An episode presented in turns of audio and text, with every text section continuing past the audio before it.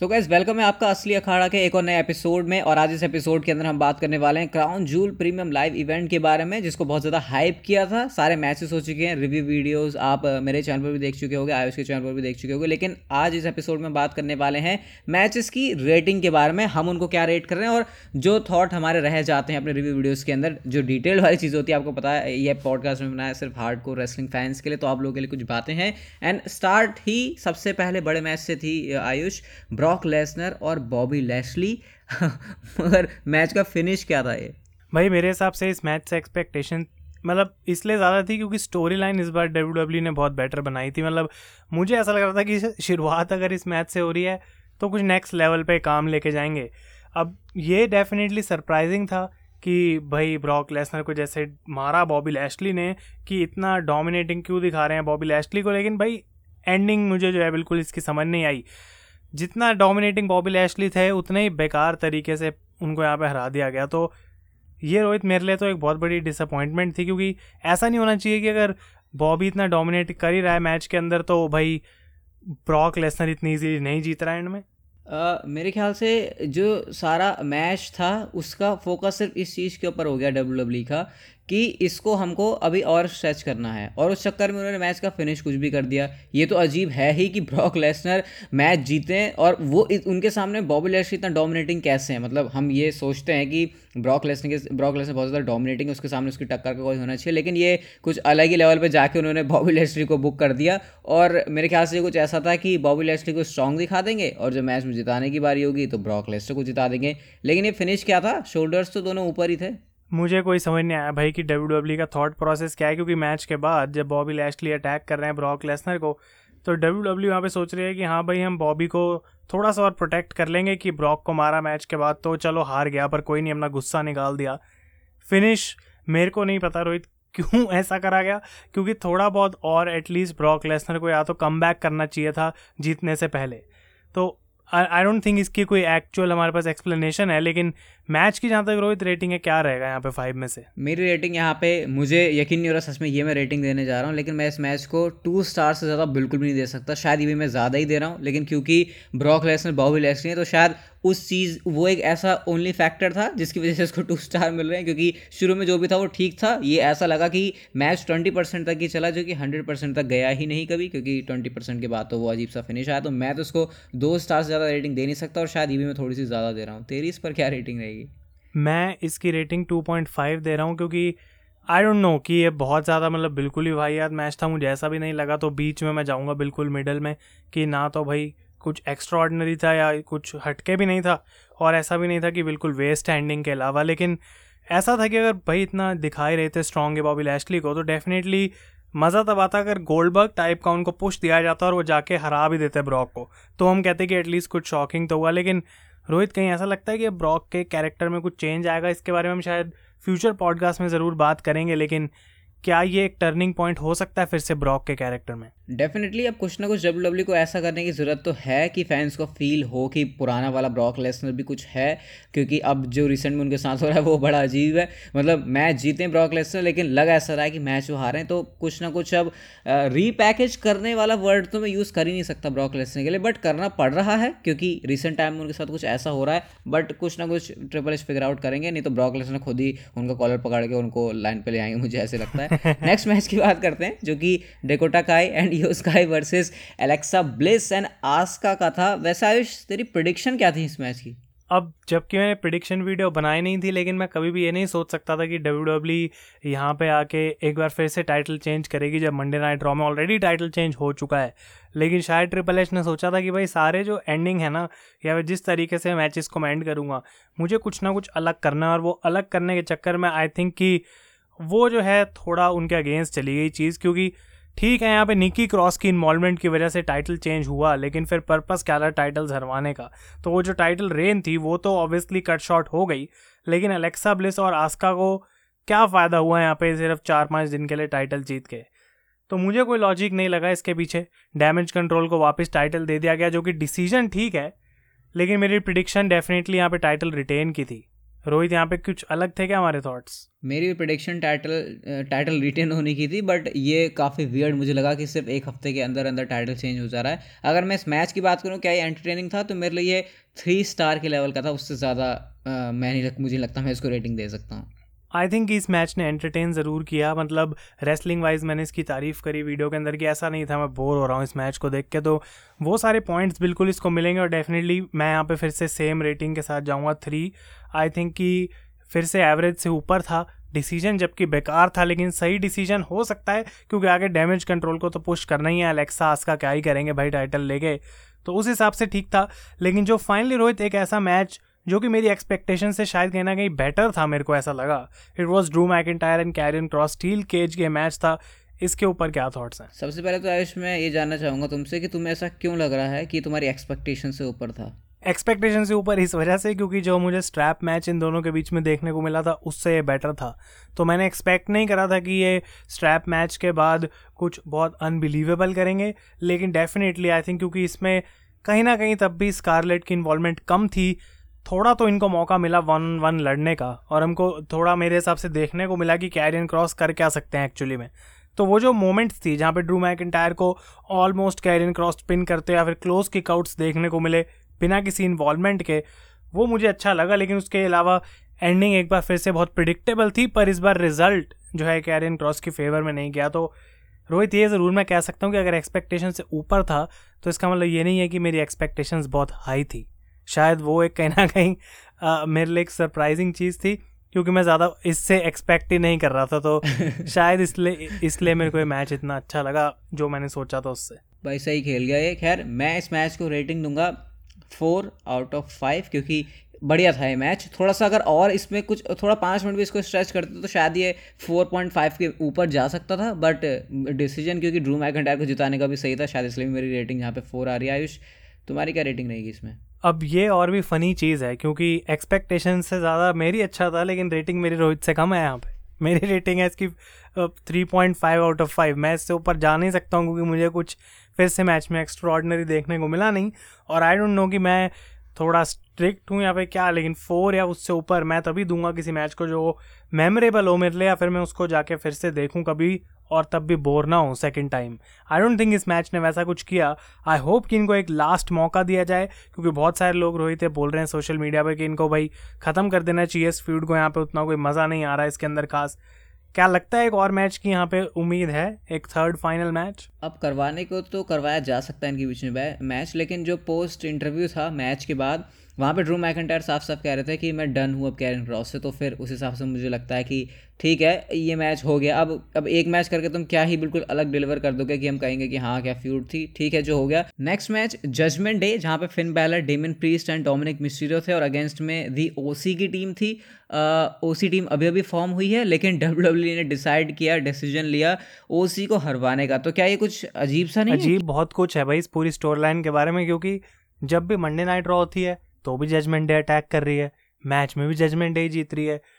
ओसी मतलब मैं बेचारा समझूँगा इस पॉइंट पे ओसी को रोहित क्योंकि एज स्टाइल्स पहले तो खुद बेचारे अकेले लड़ रहे थे फिर एज आए फिर ओसी आई फिर एग, सब कुछ मतलब हो रहा है लेकिन तब भी विक्ट्री नहीं मिल रही है। और ये रिया रिप्ली वाला जो मैं तो इसको भी ये प्रॉब्लम बोलूँगा अपनी वीडियो में भी मैं यही बोलता हूँ कि रिया रिप्ली एक प्रॉब्लम है इसका सोल्यूशन है क्या किसी के पास?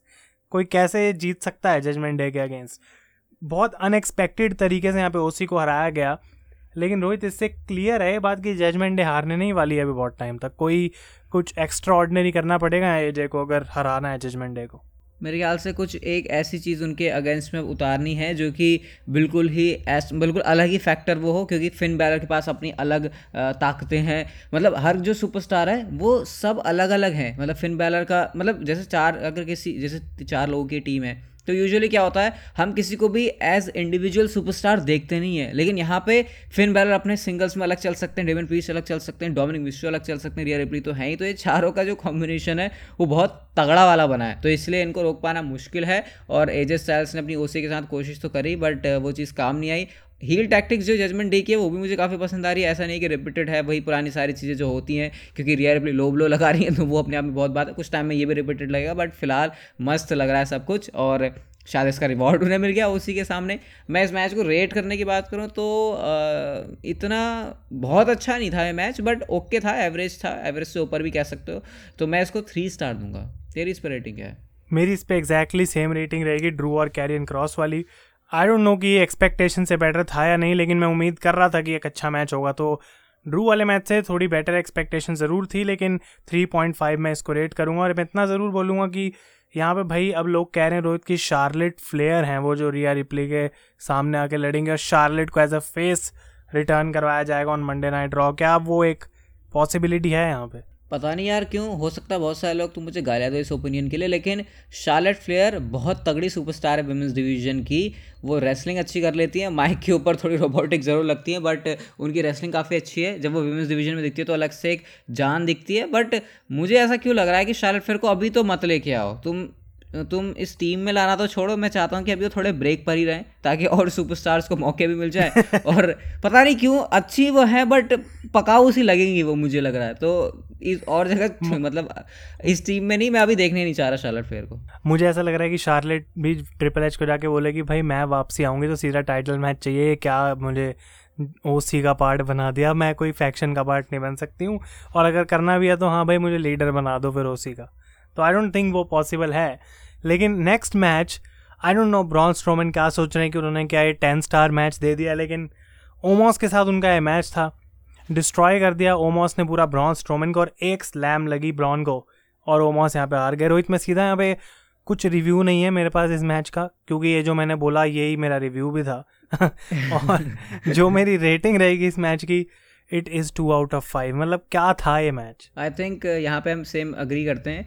बढ़िया होता है मैच अगर जैसे ओमोस ने मारा वैसे ब्रॉन मारते और उसके बाद एक दो ये फिनिशर्स एक दूसरे को मारते फिर रिज़ल्ट निकलता। तो मेरे ख्याल से ये फिर ये जायंट और ये मॉन्स्टर वाले जिसको ये हाइप कर रहे थे, जो बिल्ड कर रहे थे, उस पर एक खरा था लेकिन ये ऐसा ही लगा कि ओमोस ने तो अपना काम किया, अब ब्रॉन से मारने का काम करेंगे, फिर दोनों फिनिशर लगाएँगे, फिर मैच खत्म होगा। लेकिन ये आधा ही, ये हाफ़ पार्ट ही है, या फिर ट्वेंटी फाइव परसेंट ही है मैच का क्या है। और ब्रॉन सुमन जैसा कहा उन्हें बहुत तो ऐसे खुश लग रहे हैं कि पता नहीं उन्होंने क्या कर दिया। मेरी रेटिंग भी टू ही रहेगी यहाँ पे। अब क्या, इसके बारे में और क्या ही बोल सकते हैं यार? क्या इनका दोबारा मैच होगा, नहीं होगा? ये मैं ज़रूर बोलूँगा कि जो गोल्डबर्ग और ब्रॉक लेसनर का सर्वाइवर सीरीज़ मैच था, उसका बहुत सस्ता चीपेस्ट वर्जन था ये मैच मतलब एक फिनिशर लगा और सीधा भाई दूसरा बंदा जो डोमिनेट कर रहा था, वो हार गया। आई डोंट नो क्या यहाँ पे चल रहा है। होप आई होप कि इसका कोई रीमैच वर्जन नहीं हमें देखने को मिलेगा, क्योंकि ये फ्यूड की ना कोई स्टोरी है। और आई होप कि ऐसा आगे कंटिन्यू ना हो तभी दोनों सुपरस्टार्स के लिए बेटर है। लेकिन अगला match Rohit definitely I think इसको अब थोड़ी ढंग की रेटिंग मिलेगी क्योंकि ये ढंग का मैच था। हर बार हम एक्सपेक्ट करते हैं कि ये सारे मैचेस अच्छे ही होंगे। Usos against the Brawling Brutes undisputed tag team championship ये मैच था। ऑब्वियसली आई डोंट थिंक कोई यहाँ पे टाइटल चेंज एक्सपेक्ट कर रहा था लेकिन क्या थॉट्स रहेंगे? कितना अच्छा था ये मेरे ख्याल से मैच बहुत सही था ये। मैं इसको पहले ही बताया था रेटिंग में। Four point two five stars दूँगा। फोर पॉइंट फाइव के आसपास भी जा सकता था, बट बट बट ठीक है, फोर पॉइंट टू फाइव ही है, क्योंकि कुछ भी, मैं ये नहीं कहूँगा कि मैच में इस चीज़ की कमी थी, वो एक वाव वाली चीज़ एंड में थोड़ा सा कह सकते हैं मिस था, लेकिन वो भी नहीं था। बाकी अगर पूरे क्राउन जूल के मैचेस से अगर इसको रख के देखो तो डेफिनेटली ये सबकी लिस्ट में टॉप में ही कहीं पर आएगा तो उस हिसाब से रेसलिंग वाइज से बहुत बढ़िया मैच था, इसको देखने में बहुत ज़्यादा मज़ा आया। लेकिन टाइटल चेंज क्योंकि इस मैच में नहीं होना था, हमको पहले से पता था, ऊपर से जे ऊसो का रिस्ट इंजर्ड था तो उसके बावजूद भी उन्होंने ऐसी परफॉर्मेंस डिलीवर करी, वो सही था। बट ये इसको इसको हम फिलर की तरह भी कह सकते हैं, क्योंकि ब्लड लाइन थी ब्लड लाइन को शो पर अपेयर करवाना है, उनका मैच करना है तो उस वजह से सिर्फ़ मैच था। बाकी ज़्यादा इसमें ऐड करने के लिए कुछ है नहीं। आई थिंक रेटिंग तेरी भी कुछ अच्छी होनी चाहिए इस मैच की। डेफिनेटली आई थिंक ये one of the better matches था इस शो के ऊपर। आई डोंट नो कि मैं 4.5 तक जाऊँगा या फिर नहीं, और 4.25 लेकिन मैं इसको 4 आउट ऑफ़ 5 स्टार्स दूँगा। इसका मतलब ये नहीं है कि ये बेकार मैच है। लेकिन आई थिंक कि जो एक्सपेक्टेड था फिर से, क्योंकि मेरे को पता था एक अच्छा मैच होगा। जो बेस्ट चीज़ थी इस मैच की, रोहित, मुझे ये लगी कि ब्रॉलिंग ब्रूट्स अब एक एक्चुअल टैग टीम लग रही है, जो कि फ्यूचर में जब भी उस अपने टाइटल्स ड्रॉप करते हैं जेनुअन कंटेंडर्स हैं फॉर द टाइटल्स क्योंकि इतने टाइम से इनको न्यू डे के साथ बैक एंड फोर्थ लड़वाया जा रहा था, कोई लॉजिक नहीं था। लेकिन ये जो छोटी सी स्टोर लाइन बनाई गई शेमस को इंजर्ड करने के बाद इस मैच को बिल्डअप करा गया उतनी कोई डीप स्टोरी नहीं थी, लेकिन तब भी फिर शेमस को ट्रिब्यूट दिए गए इस मैच में अलग अलग शेमस के मूव्स का यूज़ करा गया। तो स्टोरी टेलिंग थी कहीं ना कहीं, जो कि यूजुअली हमें डब्ल्यू डब्ल्यू के टैग टीम मैचेस में तो देखने को मिलती नहीं। तो वो एलिमेंट प्लस रेसलिंग ऑब्वियसली बढ़िया थी।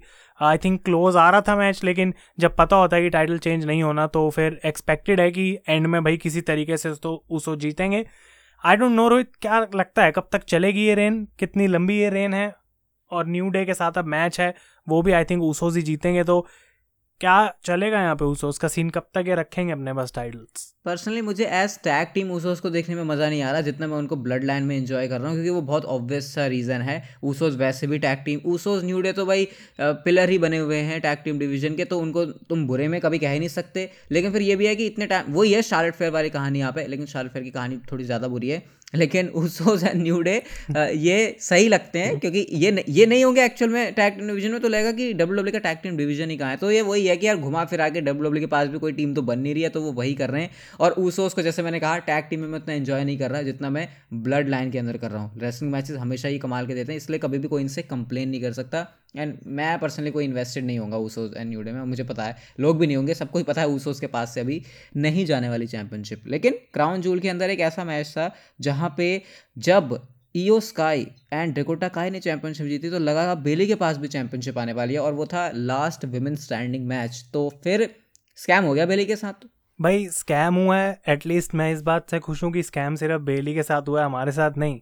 क्योंकि मैंने एक्सपेक्ट नहीं करा था कि ये मैच इतना अच्छा होगा जितना ये था। एटलीस्ट क्योंकि बेली को टाइटल जितवाना तो है, ये बात गारंटीड है। लेकिन ट्रिपल एच ना ऐसे है कि करूँ या ना करूँ करूँ या ना करूँ, चलो इस बार नहीं करता, अभी भी नहीं करता हूँ। आई थिंक बहुत बड़ी स्टेज है, कुछ तो है ट्रिपल एच के दिमाग में कि उस स्टेज पे पहुँचना है, पहले फिर जाके बेली को टाइटल देना है। और वो जो टाइटल विनिंग मोमेंट होगी, उसको डब्ल्यू डब्ल्यू इतनी बार रिपीट करेगी, इतनी बार उसकी हाईलाइट्स दिखाएगी कि भाई, बहुत बड़ी चीज़ करी है बेली ने बियांका को हरा के। तो बियांका को रोहित लास्ट टाइम भी ऐसे ही दिखाया था कि बहुत स्ट्रांग है, अपने खुद की वजह से जीत गई, किसी की हेल्प नहीं चाहिए। यहाँ पे भी बियांका ने एट द एंड वही सेम चीज़ करी। तो बियांका को बिल्ड करा जा रहा है और कब तक करा जाएगा आई हैव नो आइडिया लेकिन क्या ऐसा नहीं लगता कि यहाँ जहाँ एक्सपेक्टेशंस कोई इतनी खास नहीं थी, इसने ओवर डिलीवर कर दिया, कुछ ज़्यादा ही मैच आई थिंक लास्ट में स्टैंडिंग मैच वाली स्टिपुलेशन ही मुझे एक्साइट कर रही थी इस मैच के लिए। लेकिन वही था कि इतना इतना ज़्यादा एंटरटेनमेंट होगा मैच के अंदर, जैसे कि टेबल वाला स्पॉट है, फिर उसके बाद वो स्टील स्टेप्स के बीच में उनको फंसा दिया है, फिर वो कार्ट के ऊपर से आ रहे तो बहुत सारे स्पॉट्स थे इस मैच में।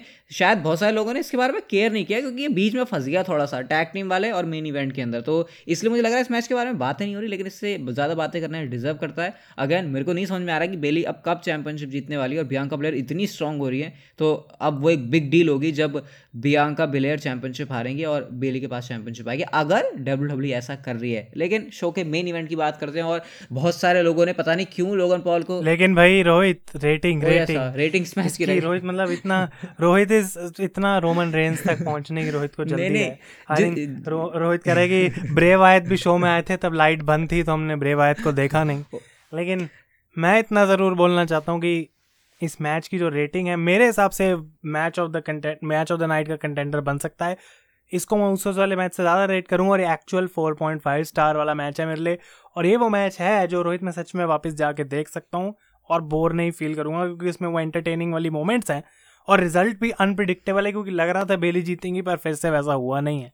तो रोहित से मैं पूछूँगा कि रेटिंग क्या है। और फिर हम बढ़ते हैं रोमन रेंज वाले मैच के भाई जैसे टैग टीम और मिनी इवेंट के अंदर लोगों ने इसके बारे में केयर नहीं की मैंने भी लगता कि नहीं ज़्यादा रेटिंग देने के मामले में बट हमारी रेटिंग यहाँ पे सेम है। फोर पॉइंट फाइव स्टार में इसको दूँगा। और मैं तो ये भी चाह रहा हूँ और भी मैचेस करवा लो स्टिपुलेशन वाले क्योंकि ये बढ़िया ही डिलीवर करेंगे बियांका बिलेयर एंड बेली अब आ जाते हैं मेन इवेंट के ऊपर जिसके लिए मैं तरस रहा था। लोगन पॉल के बारे में पूछूँगा आयुष तेरे से। क्यों लोगों को ऐसा लग रहा था? क्या तेरे को भी ऐसा लग रहा था कि लोगन पॉल मतलब क्या आइडिया था पहले से कि लोगन पॉल ऐसी परफॉर्मेंस करेंगे? या कोई आइडिया नहीं था? क्योंकि जैसे लोग सरप्राइज़ हो रहे हैं, पता नहीं क्यों लोगन पॉल की परफॉर्मेंस से पहले उन्होंने देखा नहीं है क्या मेज और मिस्टर के साथ?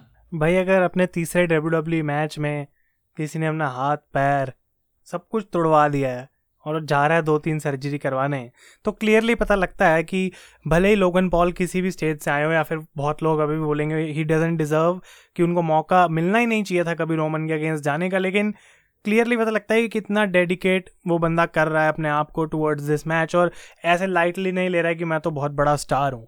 मतलब ये बात हम देखते हैं कि डब्ल्यू डब्ल्यू में कोई भी जब बाहर से सेलिब्रिटी आता है रिसेंटली ऐसा हुआ है कि वो कोशिश करता है भाई अपना बेस्ट परफॉर्म करने की। बैड बनी के साथ ये हुआ था। किसी को उम्मीद नहीं थी भाई वो ऐसा लड़ सकते हैं।